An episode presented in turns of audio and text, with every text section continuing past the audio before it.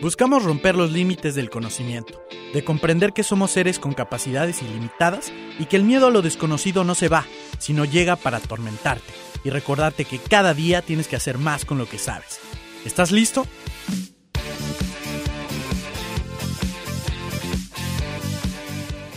Hola mi gente, nos encontramos en un episodio más de Polímatas.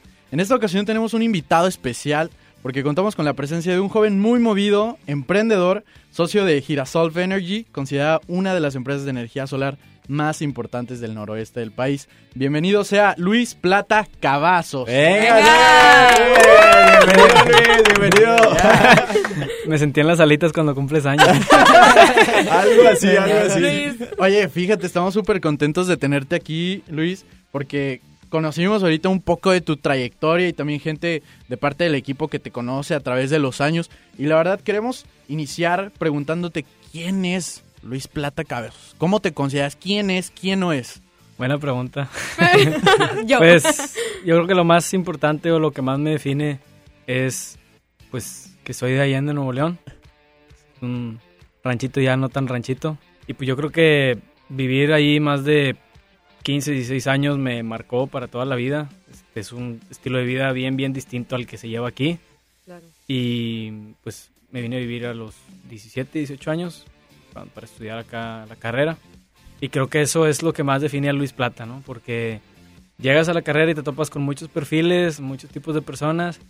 Y yo creo que todos son súper diferentes, pero hay un muy común denominador, algo muy marcado de la gente de aquí de, este, Monterrey área metropolitana, ¿no? Este, tienen otras ideas, este, más abiertos, eh, menos eh, conservadores, este, más aventados y pues en general otro, otro estilo, ¿no?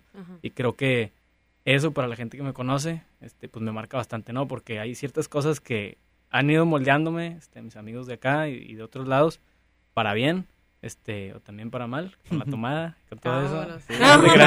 no, eso es al revés, ahí en el rancho toman más. Nos quedamos cortos. Eh, sí, este, pero, exacto, pero yo creo que eso, pues, define a Luis Plata, que, pues, de allá. Oye, Luis, ¿y el que hayas vivido en Allende tiene alguna repercusión en toda esta pasión que tienes por el medio ambiente? Definitivamente, es algo que, pues, contrasta bastante, y más ahorita. Eh, tú levántate a las 7 de la mañana aquí en, Monterrey y voltea al horizonte a cualquier lado y vas a ver una capa como de pues de contaminación bien gruesa, se ve algo, se ve feo, la verdad. Sí. Este, entonces, eh, hoy eh, sí es bastante marcado y yo creo que eso, pues haber vivido allá tantos, tanto tiempo y ver tantos árboles, eh, ir, ir al río, pues bastante seguido y tener actividades al aire libre, y pues con un aire muy limpio eh, y después venir para acá y ver todo ese contraste, pues yo creo que sí me marca y me, pues, me genera muchas preguntas, me generó muchas preguntas en su momento y creo que pues también algo de impotencia, ¿no? Al inicio, porque pues quieres hacer algo al respecto, por dónde, por dónde empiezas, qué haces, este, y pues como estudiante pues, tienes ciertas limitantes, ¿no? Empezando por el tiempo. Este, después pues el dinero, obvio, muchas cosas.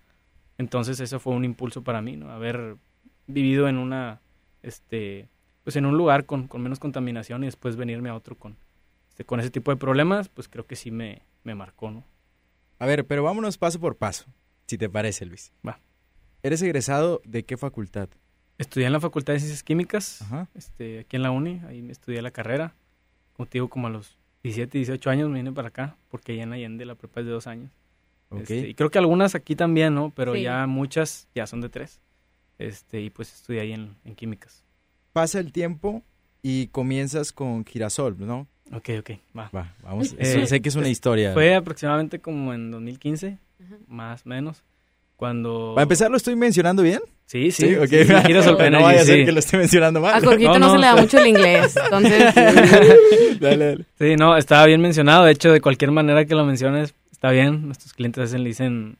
Eh, Girasolve, Girasol, Girasol, o sea, como se les ocurra, mientras instalen paneles solares y ayuden al medio, ayuden al medio ambiente y pues nos ayuden a crecer como empresa, puedes llamarlo como quieras. Mientras tenga la G esa verdecita que traes en todo. En todos lados. y acabo de guardar la compu. ropa también, vende. En todos lados. Ropa con Se va a convertir en marca ropa. ah, porque hasta gorras ya ah, traes, ¿verdad? Ah, gorras también. Pero bien, a ver, explícanos ese proceso, ¿cómo, empezó todo este rollo? Pues comienza con un concurso, eh, se llama, se llamaba, ya le cambiaron el nombre, si no mal recuerdo, Cleantech Challenge, donde estaban ofreciendo un premio en efectivo, pues obvio eso es bastante motivador, cuando eres, fora, ah, cuando eres foráneo y cenas atún todas las noches, este, te dicen 50 mil pesos, este, participa, entonces... Eh, pues empecé a, buscar algunos eh, compañeros que fueran pues brillantes en el tema, ¿no? Porque pues, exactamente, que le supieran el asunto.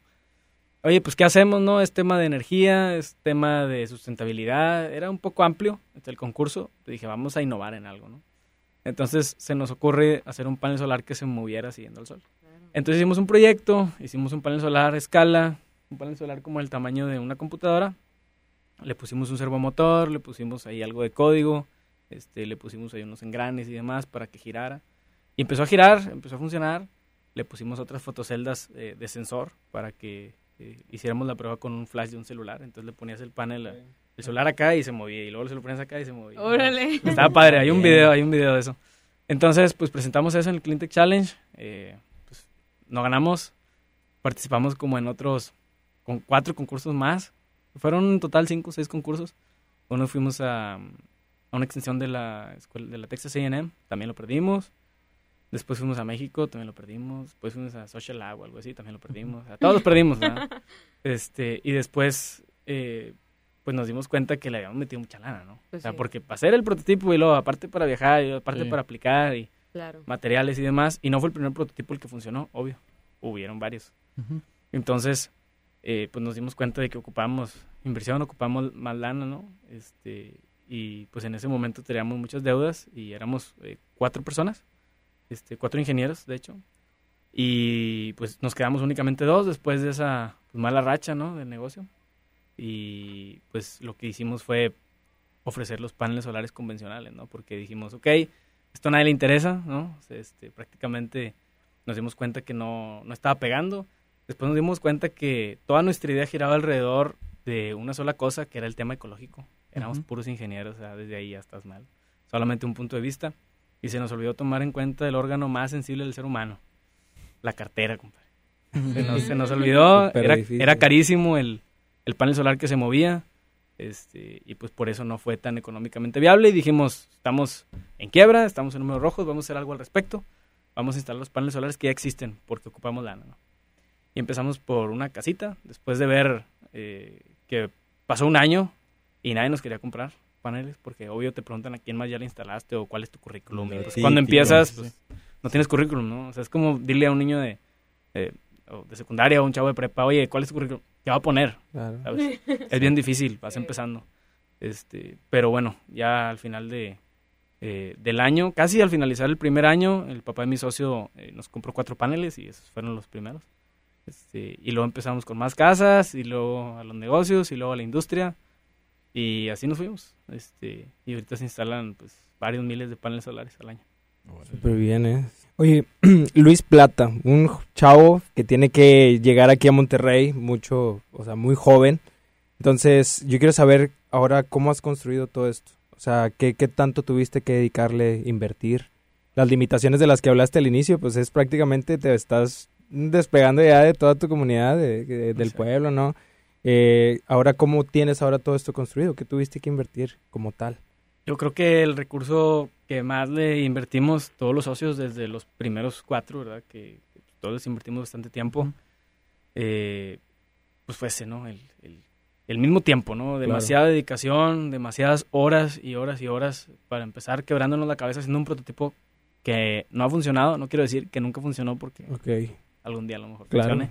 Pero le invertimos demasiado tiempo en vender los paneles solares convencionales cuando empezamos ya a operar como empresa, como comercializadora, instaladora, fue el tiempo. O sea, realmente el dinero sí es bien importante y empiezas desde otro nivel si es que tienes el dinero, pero no es necesario. Nosotros lo que hicimos fue empezar al revés. Mucha gente, y me he topado en algunas pláticas que he dado los chavos que me dicen, oye, ¿con cuánta lana empezaste? Le digo, pues, con ninguna, ¿no? ¿Cómo le hiciste entonces? Les digo, es que ustedes primero quieren dinero y luego quieren trabajar. Digo, es al revés, primero trabajas y luego tienes el dinero. como le dicen el, síndrome del emprendedor, que te tienes que esperar a tener todo para comenzar a emprender y la verdad es que no, quizás de, otros factores se puedan aprovechar de, igual o mejor manera y puedes hacer muchísimas y, cosas. Y te la pongo bien fácil, mira, los primeros sistemas de paneles que vendimos fue con el anticipo con lo que trabajamos. ¿sabes? O sea, simplemente empiezas al revés, ¿no? Oye, sí, claro. Eh, te voy a hacer un proyecto de tantos paneles en tu casa, haces un estudio, obvio, te preparas para pues poder cumplirle lo que le estás diciendo al cliente y, que sea trabajar con la verdad, eso es una ley. Importantísimo. Y después les pides un, anticipo, ¿no? ¿Sabes qué? Dame la mitad, este, no sé si es un proyecto de 100 mil pesos, dame 50 mil y con eso empiezas a comprar los materiales, a trabajar, incluso le pides a los proveedores, oye, dame chance, no, no tengo para pagarte todo porque hoy el margen no es del 50%, o sea, hay que meter otra lana antes de terminar. Pero ahí le pides a tu papá y a la tía y a todo, ¿no? Entonces lo, rascándole poquito de algo. Lo terminas, lo terminas y después pues, recibes el, el, resto y te queda ese pequeño margen y así vas creciendo poco a poco. Claro. Obvio con camionetas prestadas, rentadas, de todo, sin oficina, sin nada. Ya después, con ese mismo margen que se va acumulando, pues vas invirtiendo. Es bien importante que tengas en mente la reinversión. La reinversión es, nosotros tenemos una ley, es dos para adelante y uno para atrás. Sea, dos terceras partes son para el negocio y una tercera parte es para los socios. Y se me hace bastante. A veces le damos más al negocio. Crecer, crecer. Vas juntando y, oye, ¿qué hacemos? Lo más fácil, y más cuando tienes esa edad, es, vamos a repartirnos. Oye, es que tengo un viaje. Eh, oye, es que tengo esto, tengo lo otro. Y nosotros nos privamos de todo eso para, pues, primero, armar una oficina. Es carísimo el mobiliario. Este, bueno, y más en ese momento se te hace que es un, o sea, vas a cualquier tienda. Porque quiero una mesa. Exacto, ¿para qué la quiero?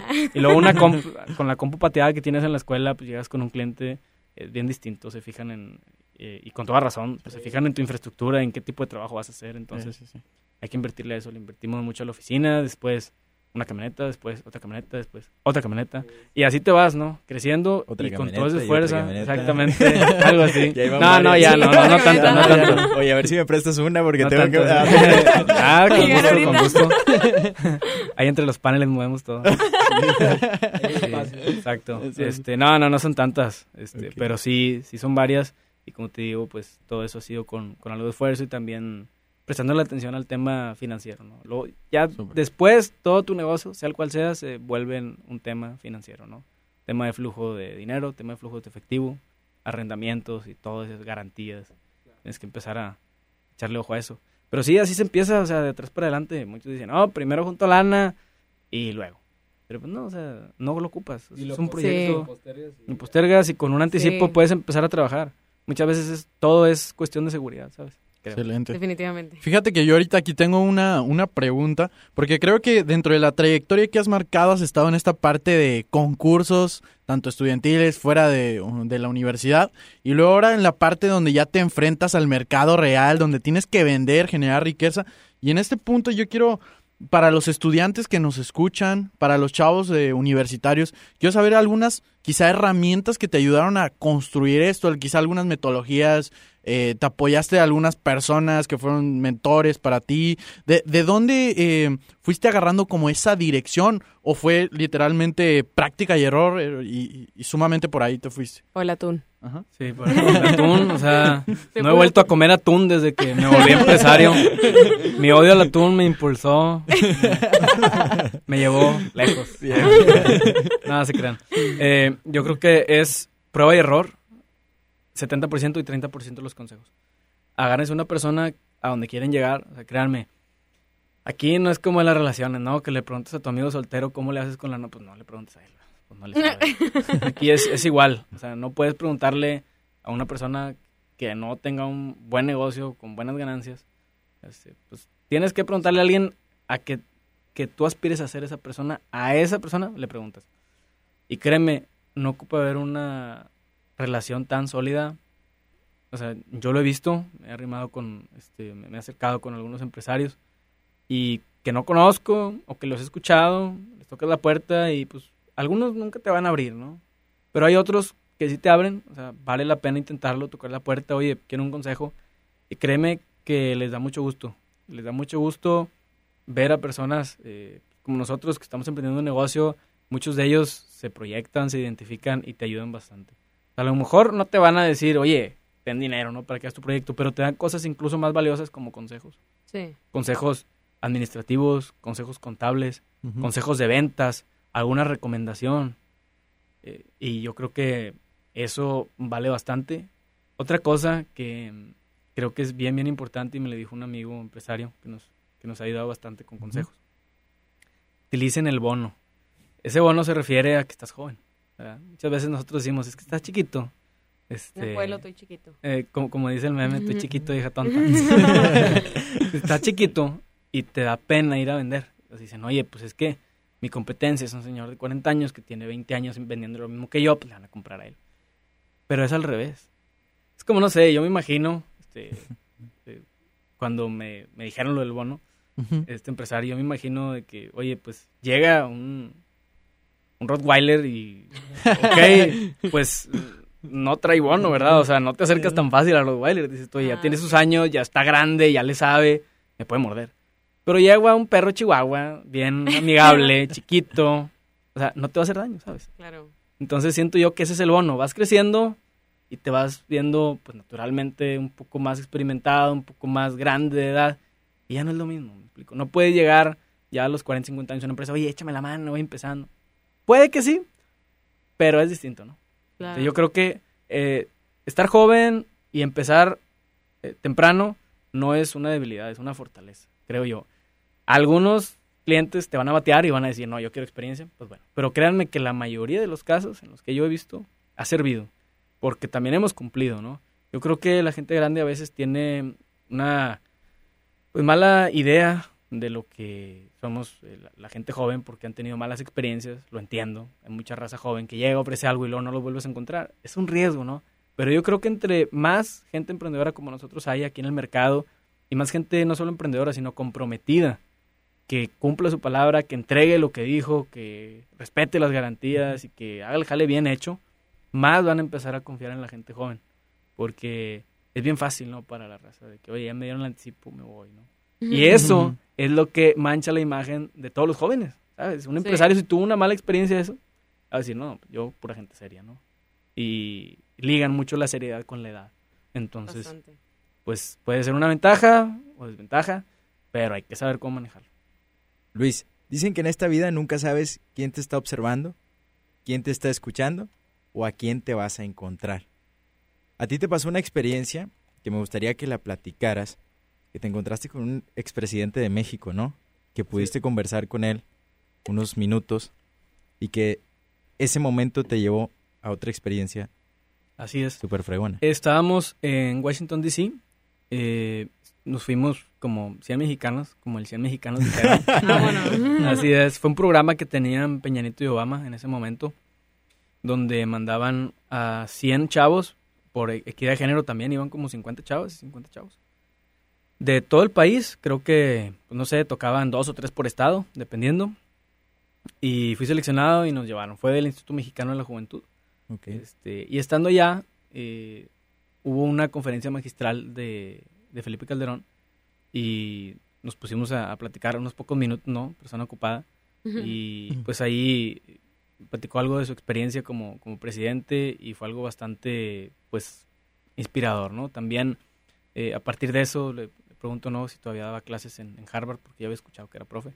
Este, y pues dice que lamentablemente no, pero empezamos a, a conversar y posteriormente de ahí se dio un curso, ¿verdad? Terminé en Harvard, literal, este, de esa plática. Este, me regalaron un curso de, se llamaba Relaciones eh, Políticas o Política Internacional, algo así. Terminé en Boston, de hecho ahí eh, me hice muy amigo de Raúl Carvajal, de aquí de la, de, la, Autónoma de Nuevo León. Él me acompañó a ese curso, él también tomó el curso, este, también se lo regalaron. Y después eh, de ahí pasamos a, a, un curso de energía renovable en el MIT, este, que también es una universidad bastante buena. Y de ahí también eh, pues se reforzó mi pasión por el tema de energía renovable, este, escuchar a, esa gente pues, que son expertos en el tema, pues fue bastante inspirador y creo que pues eso me ha ayudado bastante a mantener pues, esa pasión y, pues darle para adelante el negocio. Luis, habrá que hacer un segundo capítulo para platicar demasiadas experiencias, anécdotas que tienes. Queremos agradecerte tu presencia, redes sociales donde te podamos encontrar. Eh, pues Luis Plata Cavazos, estoy en Facebook y en Instagram estoy como arroba Luis Plata CVZ. Muchas gracias por habernos acompañado, Luis, en este episodio de Polímatas. Te deseamos mucho éxito en todos los proyectos que vengan. Muchas gracias. Y nos escuchamos en el siguiente episodio de Polímatas. Hasta luego, bye bye.